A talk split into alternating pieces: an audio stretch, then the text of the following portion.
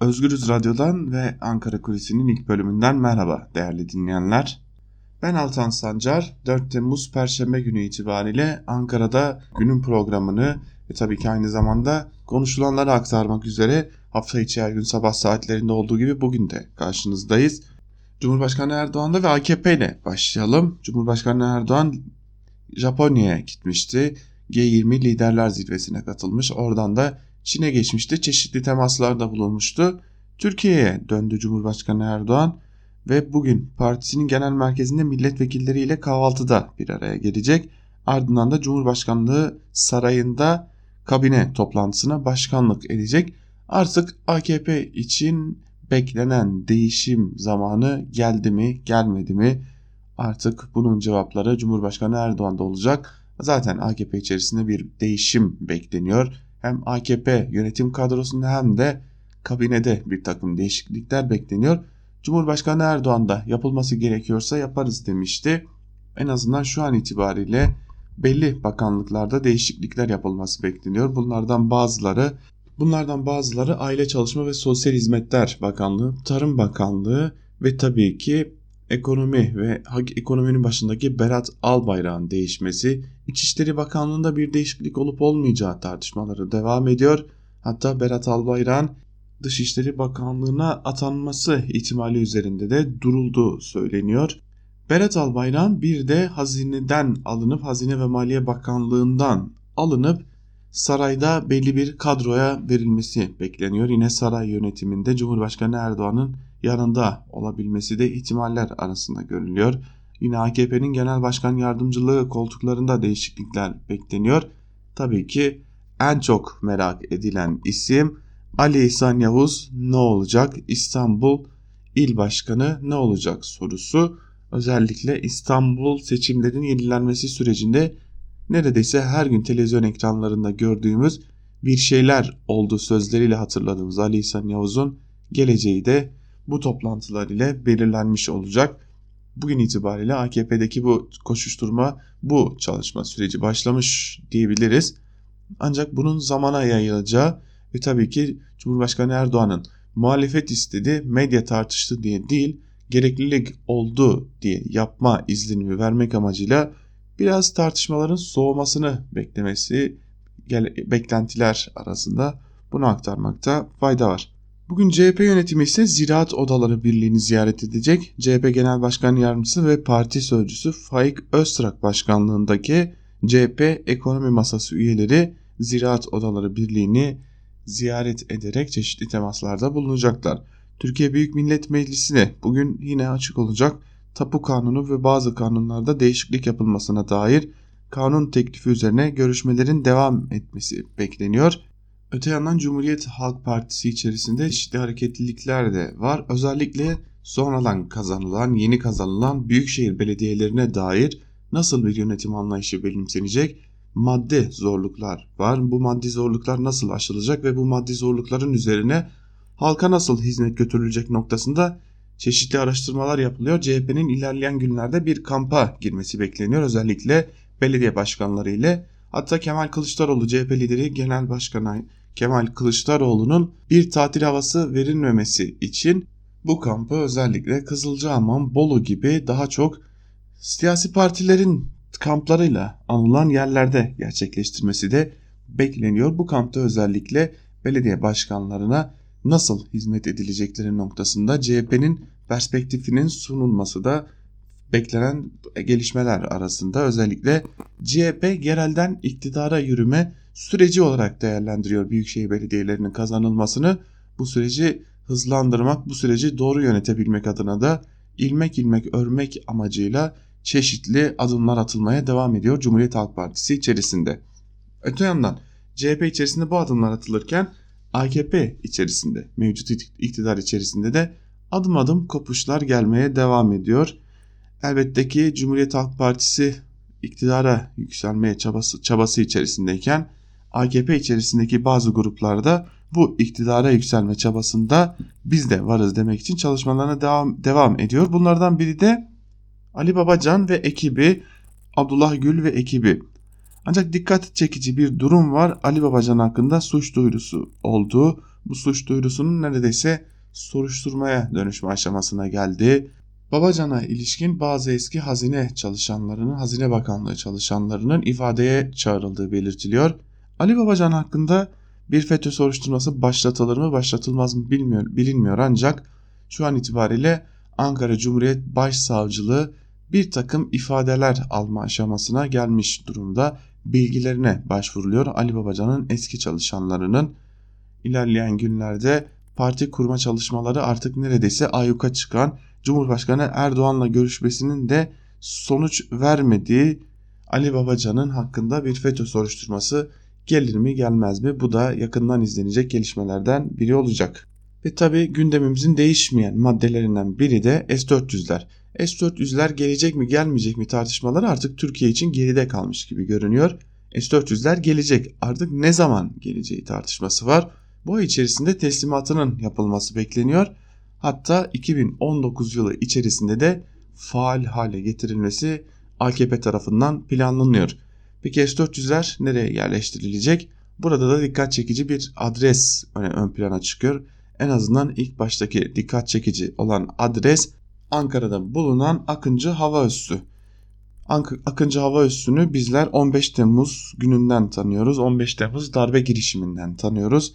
on beş Temmuz'da özellikle hem uçakların havalandığı hem Yurtta Sulh Konseyi'nin toplandığı belirtilen o adresi biliyoruz. Daha sonra darbe girişimi ardından adı değiştirildi. Mürtet Havaüssü olarak gerçekleştirildi. Oradaki filo boşaltıldı. Şu an atıl durumda neredeyse Akıncı Havaüssü ya da bugünkü adıyla Mürtet Havaüssü. Ancak S dört yüzlerin planlanan takvim doğrultusunda, yani bu ay içerisinde sevkiyatının başlaması ve özellikle de on gün içerisinde Türkiye'ye gelişin gerçekleşmesi bekleniyor. Neredeyse yedek meydan statüsüne düşürülen on beş Temmuz'dan sonraki konumu bu olan Akıncı Havaüssü'ne, şimdiki adıyla Mürtet Havaüssü'ne S dört yüzlerin kuruluş sürecinde başlatılması bekleniyor.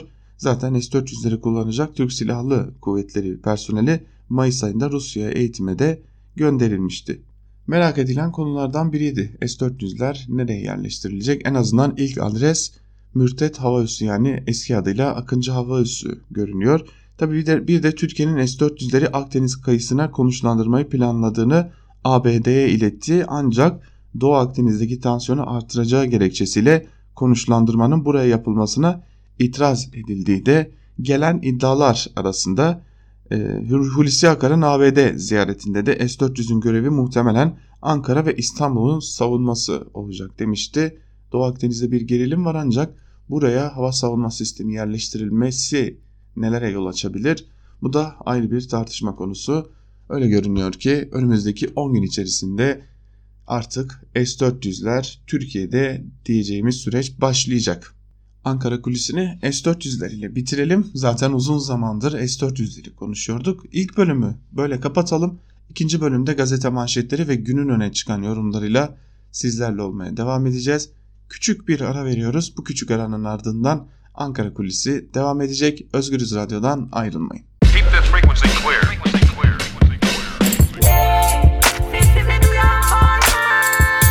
Altan Sancar, Ankara Kulüsi.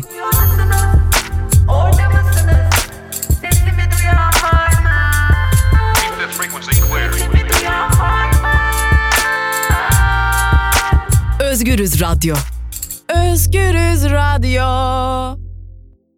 Ankara Kulüsü'nün ikinci bölümünden tekrar merhaba sevgili dinleyenler. Programımızın ilk bölümünde sizlere Ankara'da konuşulanları aktarmıştık, gündemi aktarmıştık. Şimdi ise gazete manşetlerine geçiyoruz. Programımızın ikinci bölümüne gazete manşetleri ve günün öne çıkan yorumlarıyla devam edeceğiz. İlk gazetemiz Yeni Yaşam gazetesi olacak. Yeni Yaşam gazetesinin bugünkü manşeti daha neşeli bir İstanbul olacak şeklinde. C H P'li İstanbul Büyükşehir Belediye Başkanı Ekrem İmamoğlu Yeni Yaşam gazetesine konuşmuş. Ayrıntılar şöyle. otuz bir Mart'ta yapılan yerel seçimlerde yaklaşık on dört bin oyla, yirmi üç Haziran'da tekrarlanan seçimde ise sekiz yüz altı bin oyla İstanbul Büyükşehir Belediye Başkanı seçilen Ekrem İmamoğlu gazetemizin sorularını yanıtladı. İrade gaspı nedeniyle İstanbul'a yapacağı hizmetin iki ay ertelendiğini ifade eden İmamoğlu şunları söyledi. Şimdi bu iki aylık farkı da kapatacak şekilde hızlı çalışacağız. Bu kentte her şey çok daha güzel olacak. on altı milyon İstanbullu bizi hem teşvik edecek, hem denetleyecek, hem de bizimle birlikte yürüyecek. on sekiz günlük kısa görev süresinde üniversite öğrencilerinin kartlarını seksen beş liradan kırk liraya indirdik. Evlerde kullanılan suyu yüzde kırk ucuzlattık. Mazbatamızın elimizden alınmasına kendi adımıza üzülmedik. Kent yoksullarına yapacağımız yeni katkıların önü kesildiği için üzüldük. İçimde kalan bu hizmetleri bir an, bir an önce gerçekleştirmek için can atıyorum. Bu kent özellikle kadınlar ve çocuklar için güvenilir ve yaşanılır bir kent olacak. Bu konudaki tüm projelerimizi en kısa sürede hayata geçirmeye bütün gücümüzle çalışacağız demiş Ekrem İmamoğlu Yeni Yaşam gazetesinden Ahmet Tulgar'a verdiği söyleşisinde. Şimdi özellikle muhalif medyada yer bulan bir haberle devam edelim. Yine Yeni Yaşam gazetesinden Devlet Baskında başlıklı bir haber bu. Haberin ayrıntıları şöyle. H D P'nin otuz bir Mart'ta büyük farkla kazandığı Ağrı'nın Diyadin Belediyesi'nde şoför olarak çalışan Mehmet Hayri Oruç, belediye girişinde polis kontrol noktasında görevli polisler tarafından taciz edildi. Bu duruma müdahale eden eş başkanlar Evren Demir ve Betül Yaşar onlarca polis tarafından ters kelepçelenerek darp edildi. Daha sonra polis mahkeme ve savcılıktan yazılı izin olmadan belediye binasına girdi. H D P milletvekili Dilan Dirayet Taşdemir'in tepki gösterdiği polisler "Devlet biziz" diyerek hukuksuz baskını savundu. Yaşanılanları gazetemize değerlendiren belediye eş başkanı Betül Yaşar, polisler Copla'da belediye binasına girdi. İşgal görüntüsü veren bir tutumdu. Polisler uzun namlulu silahlarıyla halk arasında geziyorlar dedi. H D P de baskını kınadı. Kaymakamlık ise kameralar önünde yaşanan olayları inkar etti deniyor haberin ayrıntılarında.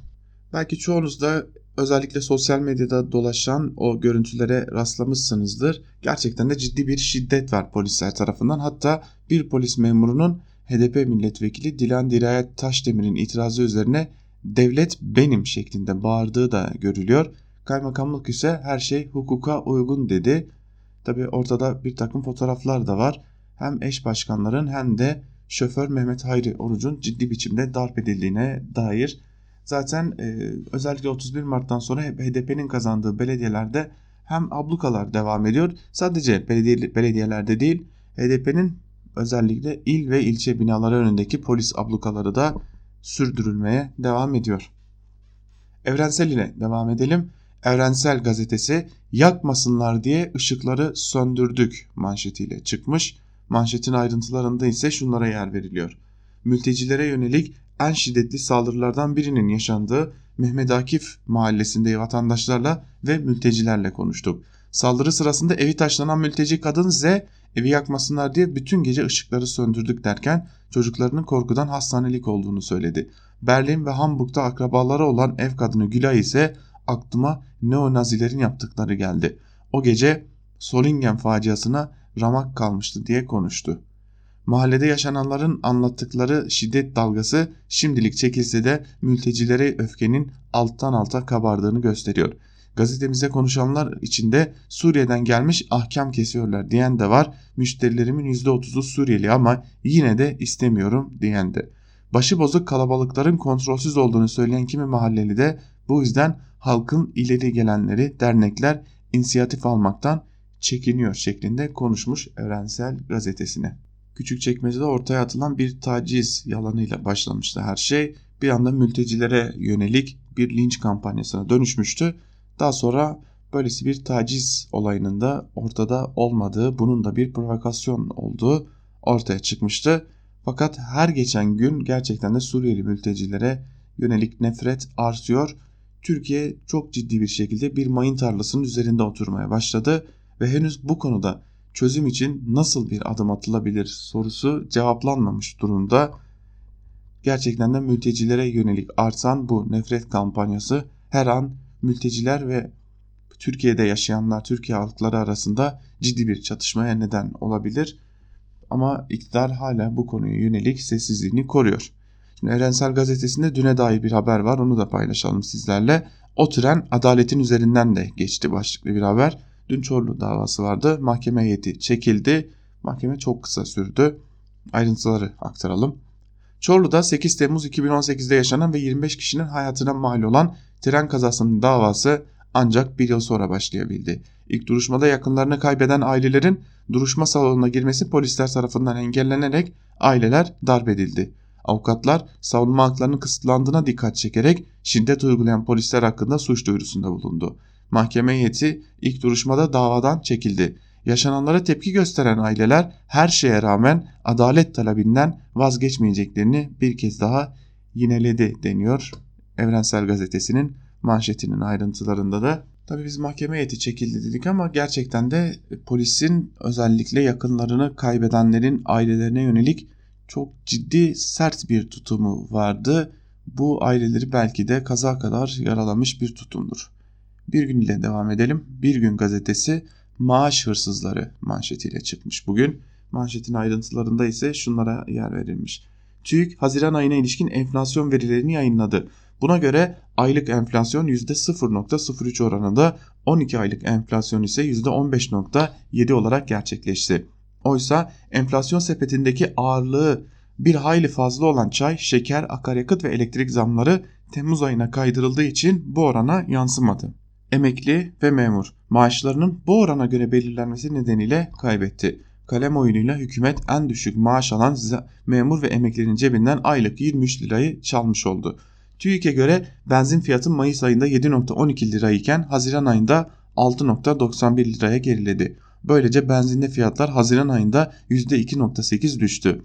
Ancak benzine bir Temmuz itibariyle yirmi yedi kuruş zam geldi. Haziran ayında fiyatı düşen ürünlerden biri de mazot. Halbuki Temmuz başında pompa fiyatına yansıyacak olan zam bir gün önce yapılmış olsaydı mazota aylık yüzde bir virgül seksen üç zam gelmiş olacaktı. Çay, şeker ve elektriğe gelen yüzde on beş on altı arasında zamlar da enflasyon hesaplamasına girmedi deniyor haberin ayrıntılarında. Biz aslında bu hesaplamaları birkaç gündür dile getiriyorduk sizlere Özgürüz Radyo'da. Gerçekten de aslında emeklinin ve memurun zammı gelmeden gitti demek çok daha doğru olacak. Bizi dinleyenler arasında memurlar, emekliler, belki işçiler de vardır. Oradan hatırlatmak gerekir. Her altı ayda bir enflasyona göre hükümet bir zam farkı koyar ortaya. Ee, seçimlerin ardından zaten zamlar bekleniyordu. O zamlar da geldi.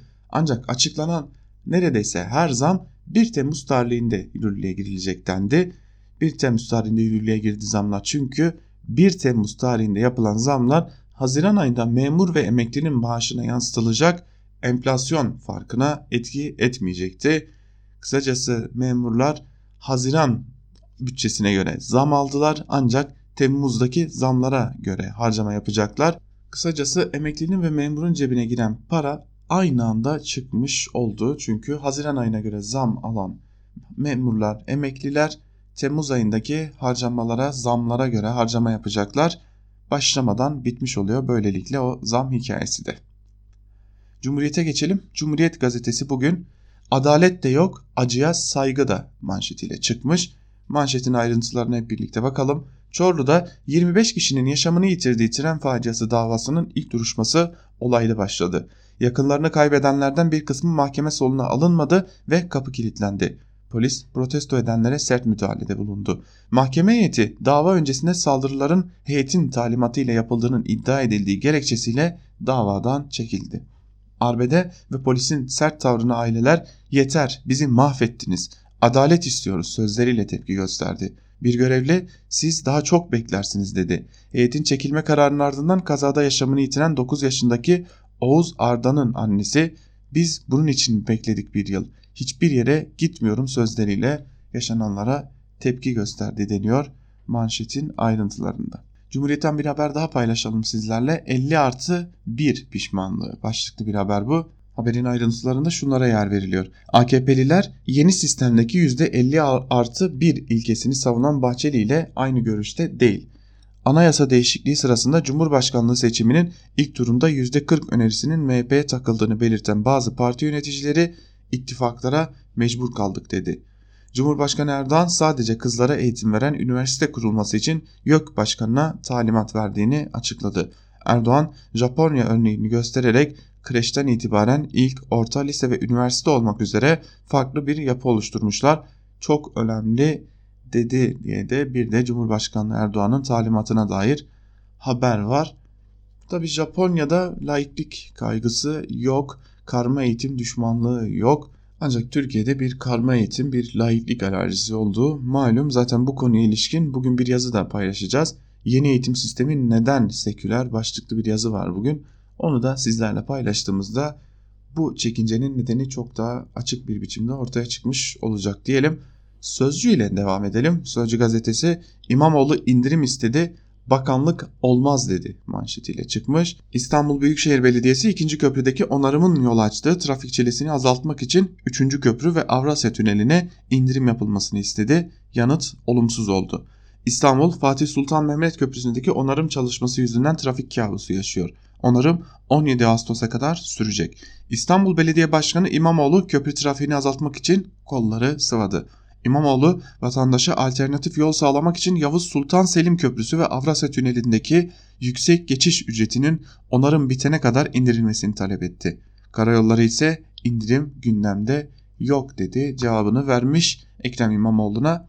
Elbette Ekrem İmamoğlu bir takım çabalar harcıyor. Gerçekten de bu köprüdeki onarım çalışmaları nedeniyle yol, özellikle metrobüs duraklarında ortaya çıkan o yoğunluğu azaltmak için kış tarifesine geçti. Bu İstanbulluları bir nebze de olsun rahatlattı. Ancak bir de trafik çilesi var. Kendi araçlarıyla trafiğe çıkanlar var. Orası için hala bir çözüm üretilebilmiş değil. Gerçekten de İstanbullulara ceza mı veriliyor sorusu akıllara gelmiyor değil. Tam da bu noktada Ekrem İmamoğlu'nun Sözcü gazetesine küçük bir açıklaması var. Onu da sizlerle paylaşalım. Diyarbakır'a gitmek istiyorum başlığıyla duyurulmuş bu haber. İstanbul Büyükşehir Belediye Başkanı Ekrem İmamoğlu Türkiye'nin dört bir köşesinden davet aldığını belirtti. Diyarbakır'a gitmek istediğini söyledi. Bizim bu toplumu barıştırmamız lazım dedi şeklinde de Ekrem İmamoğlu'na dair bu haberi de sizlerle paylaşmış olalım. Ve Karar Gazetesi ile devam edelim. Karar Gazetesi de bugün demek ki komplo değilmiş manşetiyle çıkmış. Manşetin ayrıntılarında şunlara yer veriliyor. Türkiye uluslararası PISA testinden çakılınca eski Milli Eğitim Bakanı öğrenciler belli okullardan seçildi demişti. Ancak yerli PISA A B D'nin sonuçları da farklı çıkmadı. İşte acil çözülmesi gereken vahim tablo. sekizinci sınıftaki her dört öğrenciden biri dört işlem yapamıyor. yüzde altmış altısı deneyimlerdeki mesajları anlamıyor şeklinde bir ayrıntı var. Biz dün bunu sizlere aktarmıştık haber bültenimizde. Gerçekten de Türkiye'nin eğitimdeki vahim tablosunu ortaya koymuştu. Biz hala bugün eğitim sistemini tartışıyoruz. İşte az önce Cumhurbaşkanı Erdoğan karma eğitimle ilgili bir takım açıklamalar vardı. Onları aktaracağız zaten. İlerleyen saatlerde haber bültenlerimizde de sizlere aktaracağız. Bir yandan da gerici yazarlar eğitim sistemi neden seküler diyor. Eğitim sistemimiz alarm veriyor. Öğrenciler özel okullara kaçıyor. Özel okullar yüksek fiyatlar alıyor. Büyük bir adaletsizlik var artık eğitim sistemi içerisinde. Ciddi bir alarm veriyor ancak herhangi bir müdahale yapılmıyor. Bu nedenle ben bu haberin ayrıntılarını biraz daha sizlerle paylaşmak istiyorum. Neden ısrarla eğitim sistemi alarm veriyor sözünün üzerinde durduğumuzu daha iyi anlamış oluruz. Eğitimin kalitesini ölçen PISA testinde Türkiye'nin yetmiş ülke içinden fende elli iki, okumada ellinci olması sistem hatasını en çarpıcı haliyle ortaya koydu. PISA direktörü de Türk eğitim sistemi dünyaya uyum sağlayamıyor sözleriyle durumun vahametini özetledi. Dönemin Milli Eğitim Bakanı, ki biz kendisini Milli Savunma Bakanlığı da yaptığını biliyoruz, İsmet Yılmaz, PISA tek başına eğitim seviyesini göstermeye yetmez. Sadece fen liseleri girseydi dünya üçüncüsü olurduk dedi.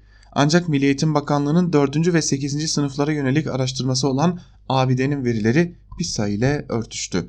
Çalışmada matematik, Türkçe, fen ve sosyal bilgilerdeki düzey ölçüldü. Buna göre öğrencilerin yüzde seksen beş virgül sekizi orta ve alt, yüzde elli üçü temel altı seviyede matematik bilgisine sahip. Fen bilimlerinde yüzde seksen altı, sosyal bilimlerde yüzde altmış beş orta ve alt bilgiye sahip. Her dört çocuktan biri iki farklı olay arasında bağ kuramıyor deniyor haberin ayrıntılarında.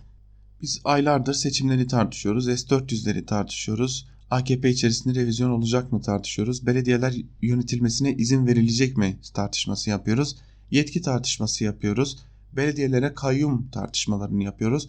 Birçok tartışma yürütüyoruz ancak Türkiye'nin gerçekten geleceği olan bir tartışmayı hep atlıyoruz. Eğitim sistemimiz ne olacak tartışmasını hep atlıyoruz. Eğitim sistemi her geçen gün ben daha kötüye gidiyorum şeklinde alarm veriyor ama şu an itibariyle gören de duyan da yok gibi de görünüyor. Milliyet gazetesiyle devam edelim. Milliyet gazetesi atlar için umut ışığı manşetiyle çıkmış bugün. Manşetin ayrıntılarında adalarda faytonlarda çalışan atları inceleyen Türkiye Büyük Millet Meclisi komisyonu üyeleri çok sayıda hayvan ve insan hakkı ihlali tespit etti. T B B M Hayvan Hakları Komisyonu üyeleri Büyükada'da faytonlarda çalıştırılan atları inceledikten sonra ahırlarda hem insan hem de hayvan hakları ile ilgili çok ciddi ihlallerle karşılaştıklarını duyurdu. iki bin on dokuz başında çıkan yangında dokuz hayvanın hayatını kaybettiği Yörük Ali ahırına odaklanan heyet ahırda atlarla birlikte yaşayan insanlar tespit etti. Naylon çadırlardan oluşan, kokulardan geçilmeyen ve elektrik ile suyun kısıtlı olduğu ahırı inceleyen heyetin başkanı Mustafa Yel salgın hastalık riskine dikkat çekti. Faytoncular Odası Başkanı Hıdır Ünal da burada kırk ahıra bir noktada su vermek zorunda kalıyoruz. Elektrik de yok. Hak kaybı olmadan biz elektrikli faytona da varız değerlendirmesinde bulunmuş. Dileriz bu sorun da bir an önce çözülür. Milliyet gazetesinden bir haberi daha aktaralım sizlere. Dün aslında bu haberin ayrıntılarını vermiştik. Suriye Demokratik Güçleri Komutanı Mazlum Abdi Cenevre'de Birleşmiş Milletler'de bir protokole imza atmıştı. O protokole Cumhurbaşkanı Erdoğan da tepki göstermiş. Birleşmiş Milletler P K K anlaşması kabul edilemez. Başlıklı haberle de Milliyet bu haberi duyurmuş. Şöyle deniyor haberin ayrıntılarında. Cumhurbaşkanı Erdoğan, Birleşmiş Milletler'in terör örgütü Y P G P K K'yi muhatap alıp masaya oturmasına ve bir statü tanır gibi anlaşma imzalamasına sert tepki gösterdi. Erdoğan, bu konuda bizle ilgili meclisleri ciddi manada silkelemek istiyoruz. Bu bir skandaldır. Birleşmiş Milletler böyle bir skandalın altına imza koyamaz dedi şeklinde de tepkisini göstermiş Cumhurbaşkanı Erdoğan. Tabii bir de dün gerçekleşen bir şey vardı. Yine P K K yöneticilerinden Cemil Bayık Washington Post'a yazı yazdı. Buna ilişkin de çok ciddi tepkiler gelmeye devam ediyor. Özellikle hükümet kanadından son olarak Cumhurbaşkanlığı Sözcüsü İbrahim Kalın da bu konuya tepki gösteren bir açıklama yaptı. Hürriyet gazetesiyle devam edelim biz manşetlerimize. En hafif ifadeyle skandal manşetiyle çıkmış. O da Cumhurbaşkanı Erdoğan'ın Mazlum Abdi'nin Birleşmiş Milletler'deki temaslarına dair bu durumu değerlendirmiş ve manşetine taşımış. Şöyle, şöyle deniyor haberin ayrıntılarında. Cumhurbaşkanı Erdoğan Birleşmiş Milletler'in Y P G P K K ile çocuk savaşçılar konusunda anlaşma imzalamasına bu ifadeyle tepki gösterdi ve asla kabul edilemez olduğunu vurguladı. Bu konuda biz de ilgili mercileri ciddi manada silkelemek istiyoruz. Hangi gerekçeyle olursa olsun Birleşmiş Milletler'in bir terör örgütünü bu şekilde muhatap alması, masaya oturması ve resmi statü tanır gibi anlaşma imzalaması en hafif ifadesiyle bir skandaldır. Olacak iş değil. Birleşmiş Milletler daimi temsilcimiz Sinirlioğlu girişim başlattı. Bu ortada bırakılacak bir konu değildir demiş Cumhurbaşkanı Erdoğan da konuya ilişkin olarak. Devam edelim Sabah gazetesine geçelim. Sabah gazetesi bugün Japonya ve Çin'le önemli adımlar attık manşetiyle çıkmış. Başkan Erdoğan, Japonya ile ekonomik ortaklık anlaşmasını tamamlıyoruz. Çin'le kapsamlı stratejik ortaklığı ileri taşıyacağız. Japonya Başbakanı Abe ile küresel konuları etraflı görüştük. Bu ülke ile altyapı, teknoloji, enerji ve savunma alanlarındaki işbirliğimizi güçlendireceğiz. Bölgemizdeki sorunları çözmek için cesur bir liderliğe ihtiyaç var. Çin ziyaretimizde devlet başkanı ile ikili ilişkiler ve küresel sorunları ele aldık. Çin'le savunma sanayine ve ileri teknolojiye yönelik adımlar atabiliriz. Dev projeleri birlikte yapabiliriz. Çin devlet başkanı Türkiye davetime olumlu yanıt verdi. Japon imparatorunu da Türkiye'ye davet ettim. Tüm bu açıklamalar Sabah gazetesinin manşetinden bu açıklamaları Cumhurbaşkanı Erdoğan yaptı. Özellikle Japonya ve Çin ziyaretlerinin ardından G yirmi liderler zirvesinin ardından döndüğü Türkiye'de bu açıklamaları yaptı. Star ile devam edelim. Star da elbette ki yurda dönen Cumhurbaşkanı Erdoğan'ı manşetine taşımış. Füzeyi saldırı olunca mı arayacağız manşetiyle çıkmış. Ayrıntılarında ise şu cümlelere yer veriliyor. Başkan Erdoğan önümüzdeki günlerde teslimatı yapılacak S dört yüz hava savunma sistemlerinin gerekliliğiyle ilgili net konuştu. Düşman saldırsa bir yerden sistem bulalım öyle savaşalım mı diyeceğiz. Japonya'da yapılan G yirmi zirvesi ve Çin ziyaretinin ardından gazetecilerle bir araya gelen Başkan Erdoğan A B D ile yaşanan S dört yüz tartışmalarına geçmişte Patriot'lara müşteri olduk. Karşılıksız kalınca neyi bekleyeceğiz? Başımızın çaresine bakmayacak mıyız? Düşman saldırırsa bekle mi diyeceğiz? Tedbirimizi hemen almamız lazım sözleriyle son noktayı koydu. Trump'ın S dört yüz ve F otuz beşler konusundaki desteğine Amerika'nın müesses nizamının karşı çıkmasını da değerlendiren Erdoğan, bunlara karanlık güçler de diyebiliriz. Onlar oralarla pazarlıktadırlar ve oralar adına adım atarlar. Trump'ın G yirmide ortaya koyduğu tavır takdire şayandır. Müesses güçler bu tür siyaseti sevecek diye bir şey yok ifadelerini kullandı.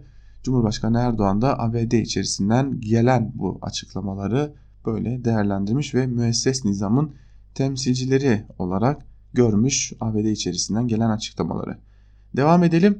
A K İT'e bakalım. A K İT bugün Birleşmiş Milletler Y P G P K K ile masaya oturamaz manşetiyle çıkmış. O da Cumhurbaşkanı Erdoğan'ın açıklamalarını manşetten görmüş. A K İT Sivas'la ilgili, Sivas katliamı ile ilgili haberlerine devam ediyor ve e, belki de Sivas katliamı ile ilgili en son konuşması gereken isimlerden birini gazetesinin birinci sayfasına taşımış. Büyük Birlik Partisi Genel Başkanı Destici, Başbağlar katliamının yirmi altıncı yıl dönümü dolayısıyla yaptığı açıklamada Başbağlar'ın faili bulunursa Sivas olayları da aydınlanır demiş. Birinci sayfasına taşımış A K İT, bunu da diyelim ve Yeni Şafak'a geçelim. Yeni Şafak bugün yine Cumhurbaşkanı Erdoğan'ın biz de B M'yi silkeleriz sözlerini manşetine taşımış. Yine Y P G ya da Suriye Demokratik Güçleri Komutanı Mazlum Abdi'nin Birleşmiş Milletler'deki temasa gösterilen tepkinin o açıklamalarını manşetine taşımış. Biz bunları daha önce de aktarmıştık sizlere diyelim. Bir haber var, onu da bakalım. Trump öldü yalanı provokasyon teslimi başlıklı bir haber var. Onu sizlerle paylaşalım. Türkiye'de önceki akşam Trump öldü, A B D İran'ı vuruyor gibi yalanlar sosyal medyada hızla yayılırken uzmanlar bu kamuoyunun tepkisini ölçmek için yapılmış bir provokasyon testi olabilir diyor. Yalanın fitili A B D'den yakıldı. A B D Başkan Yardımcısı Mike Pence'in bir ziyaretini iptal edip başkent Washington'a dönmesi, Putin'in savunma bakanıyla acil toplantısının da A B D'deki rutin toplantıyla kesişmesi ardından üçüncü Dünya Savaşı çıkarmaya varan asılsız iddialar ard arda dolaşıma girdi. Bunları uzmanlara değerlendirmiş Yeni Şafak ve Levent Eraslan, benim gördüğüm kadarıyla önemli bir merkez tarafından yapıldı. O yüzden bu tarz haberlerde süreç içerisinde yapılacaklara dikkat etmemiz gerekiyor. Do- yine doçent doktor Yusuf Özkır'a göre de Trump'ın ölümü ve benzeri iddialara inanılması insanların iletişim araçları ile rahatlıkla yönlendirebileceğini gösteriyor. Bu test de olabilir, tesadüf de şeklinde değerlendirmelerine yer vermiş uzmanların da. Gerçekten de geçtiğimiz gün hareketlenen kamuoyuyla ilgili bir tarama yaptığımızda bu hareketliliğin sadece Türkiye'de olduğunu, bu hareketliliği en fazla şaşıranların Türkiye olduğunu, neredeyse İran'a saldırı hatta Trump'ın ölümüne kadar çeşitli dedikoduların sadece Türkiye kaynaklı çıktığını görüyoruz. Bu bizim haberi araştırma, habere doğru habere ulaşma arzumuzun her geçen gün düştüğünü, Twitter'da her gördüğümüze inanmaya başladığımızı gösteriyor aslında. Bu gerçekten de tehlikeli bir durum. Doğru habere ulaşma arzusunun düşmüş olması Türkiye'de haberi aktarır, haber aktaranlar açısından da kötü bir durum. Çünkü haber aktaranlar da haberlerinin doğruluğunun kısa sürebileceğini, haberlerin karşılığının ne kadar olabileceğini, bu nedenle şüphe içerisinde yaşamak zorunda kalacaklar diyelim. Gazete manşetlerini burada noktalayalım ve gazete manşetlerinin ardından günün öne çıkan yorumlarına hep birlikte göz atalım. Şimdi tam da köşe yazılarına az önce hatırlattığımız gibi bu eğitim sistemine dair açıklamalara ilişkin birkaç yazı var. Onların bir bölümünü aktararak başlayalım, sonra devam edelim diğer yazılarla. Cumhuriyet ile başlayalım. Fevzi Açıkalı'nın YÖK Başkanı'na Kız Üniversitesi hatırlatması başlıklı yazısıyla. Nedense kız sözünü duyunca kız mıdır, kadın mıdır diye başlayan ünlü söylem aklıma gelir. Kadını hor gören, aşağılayan o cinsiyetçi isim tamlaması. Tamlama dedim de söz gelimi marif vekaletine ve de YÖK'e verilen talimat gereği. Erkeksizleştirme düşünülen yeni eğitim yuvalarının adı ne olacak? Liseler, kız üniversiteler kadın diye mi anılacak? Yoksa alışık oldukları dil olan bayan okullarını mı kullanacaklar? Cumhurbaşkanı Erdoğan'ın YÖK Başkanı'nı hatırlatmasında kullandığı kız tamlamasının emir telakki edileceğinden kuşku yok. Oysa yaklaşık on yıl önce Türk, Türk spor dünyasında bayan yerine kadın kullanılmaya başlanmıştı. Çok çabuk da uyum sağlanmıştı. Ta Japonyalardan hem de bin bir türlü olumlu hasletleri varken bula bula alınan kız şeylerinin örnekleri eskiden ülkemizde vardı. Bunlardan birisi de İstanbul Kız Lisesi'nde annem okumuştu. Bugünün siyasetçisinin kafasındaki projenin aksine birinci Cumhuriyet yıllarının kız okullarının öğrencileri modern Türkiye'yi inşa yolunda yetişmişlerdi. Bunun en ilginç kanıtlarından birisi de Cağaloğlu okullarından Karşıya, Fenerbahçe Stadyumundaki on dokuz Mayıs'a katılmak için şortları ile Sirkeci'ye yürüyerek giden annemlerin bin dokuz yüz kırk beşlerdeki fotoğrafıdır. Gelelim Japonya'ya. Ne yazık ki Samanyolu galaksisinin dışında yaşayan o iyi insanlar bu konudaki kuşkularımızı anlamıyorlar demiş Fevzi Açıkalın da yazısının bir bölümünde. Tam da bahsettiğimiz gibi Türkiye'de karma eğitim düşmanlığı ne derecede, bunu gerçekten düşünmek gerekiyor. Şimdi tam da bu konuda bir daha, bir yazı daha var. Bir de gerici gazetelerden bir yazı var ve çok da net bir soru soruluyor aslında o yazıda. Orta öğretim eğitim taslağı neden seküler başlıklı Akit'ten Ali Erkan Kavaklı'nın yazısını da paylaşalım. Gerçekten de tartışma nerelere uzanabilir sorusunun da cevabı, bir de eğitim sistemi üzerine fikirler neler, bunları iyi gösterecek bir yazı. Milli Eğitim Bakanı tatilde öğrenci ve velilerle birlikte yapmak üzere etkinlik konuları sundu. Yaz aylarında birçok veli çocuğunu camiye gönderir, Kur'an okumayı öğretir, cami ziyaretlerinde bulunur. Bakan Selçuk müze ziyaretini tavsiye ediyor, camiden söz etmiyor. Bitki yetiştirmeyi tavsiye ediyor, Kur'an ve dini bilgileri öğrenmekten bahsetmiyor. Son derece seküler. Ortaöğretim taslağında sınıflara göre ders dağılım çizelge örnekleri sunuluyor. Seçmeli dersler arasında Kur'an, siyer ve temel dini bilgiler dersleri bulunmuyor. Acaba neden? Kanunen öğrencinin Kur'an, siyer ve temel dini bilgiler derslerini seçme hakkı var ama programda sadece iki seçmeli derse yer veriliyor. Öğrenci bu üç dersi seçemiyor. Ayrıca Kur'an, siyer ve temel dini bilgiler seçmeli dersler arasında yer almıyor. Okul ders programındaki seçmeli dersler listesinde de bulunmuyor. Program seküler, dinin anlatıldığı dersleri teğet geçiyor. Ortaöğretim taslağında İmam Hatip liseleri de yer almıyor. Ankara kulislerinde bakanın İmam Hatip liselerine giden öğrenci oranı yüzde on dört, yüzde seksen altıyı yüzde on dörde feda edemem dediği konuşuluyor. Program taslağı yüzde on dördü feda ediyor. Sekülerizm burada da kendini gösteriyor. Sayın Selçuk İmam Hatip liselerini neden göz ardı ediyor? İmam Hatip liselerinde okuyan yüzde on dörtlük öğrenci kitlesi nasıl eğitim alacak diye de soruyor Ali Erkan Kavaklı yazısının bir bölümünde. Türkiye'de dini eğitim zorunlu olmalı mıdır, olmamalıdır? Din kültürü bir dersi zorunlu olmamalıdır çağrıları devam ederken, şimdi bir de bakanlığın dini eğitimlere daha fazla ağırlık vermesi noktasında bir çağrı içeren yazıyı da okumuş olduk sizlerle. Eğitim sistemine dair bir yazı daha var Karar Gazetesi'nden. Mehmet Doğan kendi cephesinden eğitim sistemini değerlendirmiş. Tarihi seçelim mi seçmeyelim mi başlıklı bir yazı kaleme almış. Bunu da sizlerle paylaşalım. Elbette ortaöğretim tarihsiz olmaz. Bu talep C H P'liler tarafından ileri sürülmeyebilir. Çünkü onların varlık zemini olan inkılap tarihi bu tasarıda halel gelmiyor. Öğretim neden yapılır? Çocukları bilgi hamalı yapmak için mi? Bilgi şöyle veya böyle öğrenilir. Hele şimdi bilgiye ulaşmak çok kolay. Hatta bilgi bombardımanı altındayız. Kendimizi saptırıcı bilgilerden korumamız gerekiyor. Çocukları bizim çocuklarımız yapmak için okuturuz. Önce milletine, vatanına bağlı insanlar olmasını isteriz. Tarih şuuru bu işin esası. Sadece bu mu? Çocuklarımız iyi fertler, güzel ahlaklı insanlar olmaları için okula göndeririz. Aile, şehir, ülke, dünya çocuklarımızın durakları olur. Kendisini ailede idrak etmeyen, şehirde ve ülkesinde de edemez ve dünyalı da, yani insan da olamaz. Bilgi marif sisteminde teferruattır desek biraz abartmış oluruz. Doğru bilgi, sağlıklı bilgi, bunun üzerine inşa edilecek fikir, yorum yine sistemin doğru kurulması ile mümkündür. Çocuğumuz her şeyi bilir, kendini bilemez, milletini bilemez, vatanını bilemez, dinini bilemez, ülkesinin kültüründen bir haber yetişir. Kimliksiz, kişiliksiz bir nesne olarak kaybolur gider demiş Mehmet Doğan da yazısının bir bölümünde. Şimdi bu üç yazıyla birlikte şunu görüyoruz ki herkes eğitim sisteminden farklı bir şey anlıyor. Ama ağırlık dini öğretelim, vatanı öğretelim, milleti öğretelim. Peki pozitif bilimleri nasıl öğreteceğiz çocuklara?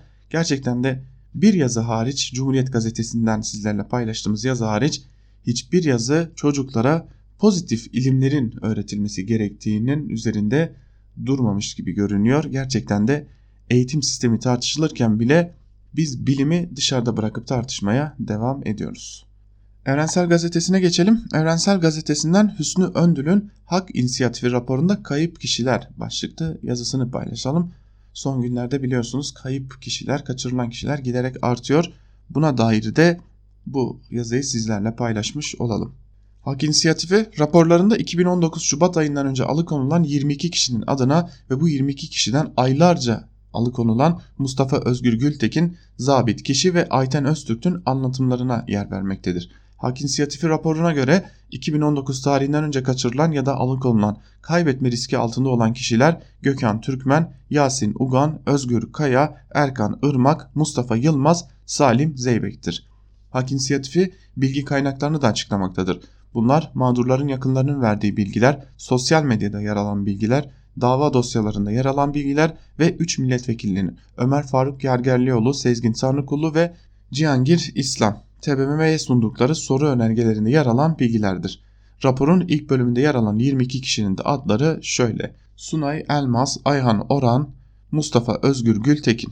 iki bin on yedi yılında kaybedilmek istenen kişiler ise şöyle sıralanmaktadır: Durmuş Ali Çetin, Hüseyin Kötüce, Mesut Geçer, Turgut Çapan, Önder Asan, Cengiz Usta, Mustafa Özben, Fatih Kılıç, Cemil Koçak, Murat Okumuş, Enver Kılıç, Zabit Kişi, Hıdır Çelik, Ümit Horzum. iki bin on sekiz yılında kayıp listesinde yer alan isimler ise şöyle: Ayten Öztürk, Orcun Şenyüksel, Hasan Kala, Fahri Mert, Ahmet Ertürk. Hak İnisiyatifi Değerinin raporunun sonuç ve değerlendirme bölümünde bize göre hukukun üstünlüğü için cezasızlığa karşı bir çağrı ve talep iletilmektedir. Bu çerçevede Hak İnisiyatifi olarak kamu otoritesini söz konusu iddiaların araştırılması, kamuoyunun bu iddialar hakkında bilgilendirilmesi, iddiaların doğruluğunun anlaşılması halinde yaşanılan ihlallerin ivedilikle giderilmesi ve faillerin cezalandırılması için harekete geçmeye çağırıyoruz demiş Öndül'de yazısının bir bölümünde ve giderek artan kaçırma ve kayıp vakalarına değinmiş. Bir Gün Gazetesi'nden Profesör Doktor İbrahim Kaboğlu'nun Sistem Tartışması başlıklı yazısının bir bölümüyle devam edelim. on beş Temmuz darbe girişiminin nedeni anayasa değildi. Yasallaştırılan kanun hükmünde kararnameler ile OHAL ilanı arasında doğrudan ilişki yok. Öte yandan darbeci cemaatin devlet içinde pala- palazlanması anayasa ve parlamenter rejim yüzünden değil, tam tersine anayasa ihlali ve meclisin dışlanmasından kaynaklanıyor. Eğer parlamenter rejim işletilseydi Erdoğan'ın itiraf ettiği üzere cemaate her istediği verilebilir miydi? Eğer anayasa saygı, anayasa saygı görseydi Bahçeli anayasa suçu işleniyor diyebilir miydi? iki bin on yedi anayasa değişikliğinde Cumhurbaşkanı seçilen varsa partisiyle ilişiği kesilir kaydı kaldırıldı. Görev başındaki Cumhurbaşkanı ise önce üye sonra da parti genel başkanı oldu. Oysa tarafsızlık andı başta gelmek üzere anayasanın Cumhur- Cumhurbaşkanı'na tanımış olduğu kurumlar üstü statüyle devlet tüzel kişiliğinin temsil görevi ve anayasal yetkilerin tarafsız kullanımı partili olmak ile bağdaşmamakta. Bir yıllık uygulamada tarafsız statü ihlal ile sınırlı kalmadı. Başta Cumhurbaşkanı yardımcısı ve bakanlar gelmek üzere üstte kamu görevlileri parti faaliyetlerine dahil edilmekle devlet partileştirildi ve kişi ve parti devleti kuruldu. Bu durum iki bin on yedi anayasa değişikliği ürünü olsa da aslında değişiklikle kabul edilen hükümlerin de ihlali sonucu. Şu halde yapılması gereken önce Cumhurbaşkanı'nı parti genel başkanlığı ve üyeliğinden çekilmeye zorlamak, sonra Bahçeli'nin de belediyelerin kaybı üzerinden öngördüğü gibi anayasal denge ve denetim düzeninin asgari koşullarını alabildiğince tartışmak, nihayet bu anayasa değişikliği yolunda fikri ve eylemsel dayanışma ağları oluşturmak demiş İbrahim Kaboğlu da ve böylelikle aslında İbrahim Kaboğlu bir anayasa profesörü olarak adım adım anayasa değişikliğine gidilecek yolu da anlatmış. Şimdi Habertürk'ten de Muharrem Sarıkaya Anayasa İttifakı başlıklı tam da bu konuyla ilgili bir yazı kalemi almış, onu da sizlerle paylaşalım. Bir yanda A K P ile M H P'nin Cumhurbaşkanlığı hükümet sistemi devam etmeli, aksayan yönleri varsa düzelmeli diyen Cumhur İttifakı, karşısında ise C H P lideri Kılıçdaroğlu'nun yeni anayasa çağrısına İYİ Parti lideri Meral Akşener ve H D P eş genel başkanı Sezai Temelli'nin "Sistem bu haliyle kriz yaratıyor, yeni bir anayasa yapmalıyız" sözleriyle oluşan parlamenter sistem ittifakı. Burada dikkat çeken seçim döneminde C H P, İyi Parti, Saadet Partisi, Millet İttifakı'nın bileşenlerini oluştururken işbirliği içinde olan H D P'nin de bu kez ana unsur haline dönüşüyor olması. Nitekim C H P Genel Başkan Yardımcısı, Yardımcısı Seyit Torun dünkü sohbetimizde A K P'de sistemin yürümediğinin farkında. Denge, denetimin olmadığıyla, yapıyla milletvekilleri de fazla gidemeyeceğini öngörüyorlar. İyi Parti ve H D P'nin de parlamenter sistem çağrısı önemli dedi. İyi Parti Genel Sekreteri Cihan Paçacı da Genel Başkan Yardımcısı Şenol Bal başkanlığında bir heyetin yeni anayasa çalışmasını sürdürdüğünü belirtip ekledi. Sistemin sağını solunu düzeltip devam edelim bakışı sorunu daha da ağırlaştırır. Parlamenter sisteme geçilmeli. Görünen o ki H D P konusunda başlangıçta oluşan kaygılar da ortadan kalkmış. Bunu da ilginçtir seçim, seçimin son döneminde Öcalan mektubu ile Osman Öcalan'ın T R T'ye çıkmış olması sağlamış. Bir seçim öncesi çekinceyi yaratan A K P bu seçimle birlikte ötekinde kaygıyı kaldıran olmuş. Bu ittifakla bir de T B M M'de arada kalan denge ve denetleme sisteminin iyi kurulması halinde başkanlık sisteminin devam etmesinde sakınca bulmayan milletvekillerini de eklemek gerek demiş Muharrem Sarıkaya. Ancak öyle görünüyor ki mecliste artık adım adım bir anayasa ittifakı da ortaya çıkmaya başlayacak. Bu konuya ilişkin olarak Karar Gazetesi'nden İbrahim Kiras'ın başkanlık rejiminden dönüş olur mu başlıklı yazısının bir bölümünü de sizlerle paylaşalım. Türkiye'de zaten geçmişte hem yasal hem de fiili olarak bir tür yarı başkanlık rejimi vardı. Bu da büyük ölçüde on iki Eylül Anayasası'nın Kenan Evren için özel olarak hazırlanan maddelerinde Cumhurbaşkanı'na verilen aşırı yetkilere dayanıyordu. Ama bir de Erdoğan'ın kişisel siyaset yapma üslubunun ve değişen siyasi şartların etkisi vardı. iki bin yedideki Cumhurbaşkanlığı seçimine yönelik antidemokratik müdahalelere tepki olarak referandumla kabul edilen Cumhurbaşkanı'nın doğrudan halk tarafından seçilmesi usulünün iki bin on dörtten itibaren uygulamaya girişi daha önce hiçbir Cumhurbaşkanı'nın hatta Evren'in kendisinin bile bu ölçüde kullanamadığı söz konusu yetkilerin Erdoğan'ın şahsında fiili bir başkanlık modeli olarak tezahürünü sağlamıştı. Bu adı konmamış yarı başkanlık düzeninin bile Erdoğan için yeterli görünmeyişinin sebebi Cumhurbaşkanı'nın partisinin yönetimini bırakmış olmasıydı. Ancak on altı Nisan iki bin on yedideki halk oylamasıyla kabul edilen anayasa değişikliğinin sonucu yalnızca Cumhurbaşkanı seçilen partisi ile ilişiği kesilir kuralının kaldırılmasından ibaret değildi. O günlerde çokça yazdığımız gibi yeni yönetim modeli devlette denge ve denetleme mekan mekanizmalarını ortadan kaldıran, kuvvetler ayrılığı prensibine son veren, iktidarı kişiselleştiren, meclisi göstermelik hale getiren bir mahiyet taşıyordu. Ne dünyada bir benzeri ne de siyaset bilimi literatüründe karşılığı vardı. Geçenlerde başka bir vesileyle hatırlatmıştım. on altı Nisan referandumuna gidilirken A K P sözcüleri bundan sonra kurumların daha hızlı çalışacağını, bürokrasinin azalacağını, ekonominin şahlanacağını vesaire vesaire ileri sürmüşlerdi. Hatta on altı Nisan'dan sonra dünyanın onuncu büyük ekonomisi olacağız demişler, demişti bir bakan. Ne yazık ki kişiye özel hazırlanan ve devlette kurumların yerini şahıslara veren bu model değişikliğinin sonucu vaat edilenlerin tam tersi oldu.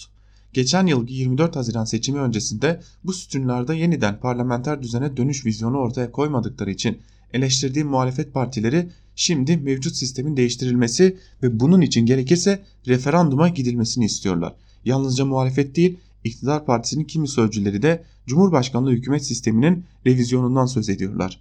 Demek ki uygulama bizim gibilerin itirazlarının geçerliliğini gösterdi.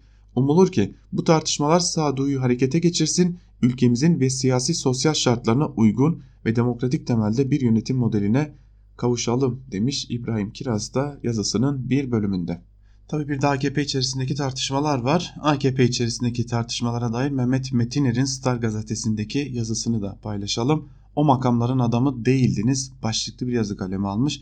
Bir bölümünde de şunlara kaydetmiş. Ama o makamlara getirildiniz. Şimdi de sizi o makamlara getiren adamın elini ısırıyorsunuz. Ayağına çelme takıyorsunuz. En fenası namertçe arkadan hançerliyorsunuz. Anladık, adamlığınız bu kadarmış. Buraya kadarmış. Adamlığınız makam kadarmış. Yani geçiciymiş. Oysa adamlık bakidir. Makamlar fani. Sakın ola ki bana kimsenin bırakmayacağı makamı bıraktım diyerek ne mütevazılık kisvesinde kibir sat ne de davayı düşündüğüm için baş kaldırıyorum diyerek dava adamı pozları sat. Sahi dava dediğiniz nedir sizin? Daha doğrusu davanız ne sizin? Sizi hiç de hak etmediğiniz o makamlara güvendiği için getiren liderinizi arkadan hançerlemek mi? A K P sosyolojisini paramparça edip birilerine yem etmek mi? Allah sizi bildiği gibi yapsın. Varsa üzerimizde bir hakkımız helal etmiyoruz. Kimsenin konuşma hakkına bir itirazımız yok. Sahi niye zor zamanlarda konuşmadınız hiç? FETÖ ile mücadele süreçlerinde liderinizi yalnız bırakmadınız mı? Bahası liderinizi tasfiye etmeye çalışan o FETÖ'cü alçaklarla Erdoğansız A K P formülü çerçevesinde işbirliği yapmadınız mı? O FETÖ'cü hainlere kol kanat germediniz mi? Gezi ve on yedi yirmi beş Aralık süreçlerinde liderinizi yalnız bırakmanın ötesinde sırtından hançerlemeye kalkışmadınız mı demiş Mehmet Metiner'de. Öyle görünüyor ki bu yazının muhatapları Abdullah Gül, Ali Babacan ve Ahmet Davutoğlu. Ve son olarak Cumhuriyet Gazetesi'nden Barış Terkoğlu'nun "Meraları Erdoğan mı yakıyor?" başlıklı yazısını da sizlerle paylaşalım ve Ankara Kulisi'nin ikinci bölümünü noktalayalım. Barış Terkoğlu meralarla ilgili bir yazı yazmış, bir bölümünde de Bodrum'a ilişkin bir konuya değinmiş ve şunları kaydediyor. Yüzlerinde bir endişe var. Burayı yıkacaklar diyor insanlar. dört milyon yüz altmış altı bin metrekarelik alanın halen el değişmemiş şeklinde kalmasının nedeni eski Türkiye. Çünkü Yalıkavak'taki Küdür Yarımadası mera alanı. Cumhuriyet düzeni hayvancılığı korumak için meralara inşaat yapmayı yasaklamış. Yeni Türkiye'nin sembolü ise beton. Meralar birer birer müteahhitlere veriliyor. İktidar destekli inşaat şirketleri gözünü bu kez cennet gibi bölgeye dikmiş durumda. altı farklı koyun olduğu bölgeye beş yıldızlı otel projeleri hazırlanıyor. Tam da mera alanından çıksın mı çıkmasın mı tartışması sürerken geçen Eylül ayında bölgede tuhaf bir yangın çıktı. Yağmurlu bir gündü. otuz hektarın etkilendiği yangını itfaiye değil gökyüzünden akan damlalar söndürdü. Bölgede yangının izlerine bakarken pek çok kimseden aynı sözü duydum. Erdoğan yüzünden. Bunun muhalefette hemen her konuda Erdoğan'a bağlandığı tespit olduğunu düşünerek ne ilgisi var, meraları Erdoğan mı yakıyor dedim. Ama her gün haberlerde iç içe yaşayan ben de unutmuşum. Aslında A K P döneminde meraların başka amaçlar için kullanımına dair uygulamalar esnedikçe esnedi. Başkanlık sistemi ise durumu kökten değiştirdi. Mera Kanunu'nun birinci fıkrasının I bendi Bakanlar Kurulunca kentsel dönüşüm ve gelişim proje alanı olarak ilan edilen meraların tahsis amacının değiştirileceğini belirtiyordu. Bakanlık sistemin ardından iki Temmuz iki bin on sekiz tarihli yedi yüz nolu K H K'nın yüz yirmi dördüncü maddesiyle Bakanlar Kurulu ifadesinin yerine Cumhurbaşkanınca ifadesini kondu. Yani ülke toprakları için kritik öneme sahip meraların kaderi Cumhurbaşkanının keyfine bağlandı. Bu kadar değil. yirmi dört Eylül'de yayımlanan yönetmelik değişikliğiyle kamu arazilerinin turizm yatırımlarına tahsis izni yetkisi Cumhurbaşkanına verildi. Yeni düzenleme Cumhurbaşkanına turizm tesisi hizmet alanı olarak görülen yerleri ihale bile yapmadan kişilere tahsis etme hakkı tanıyordu.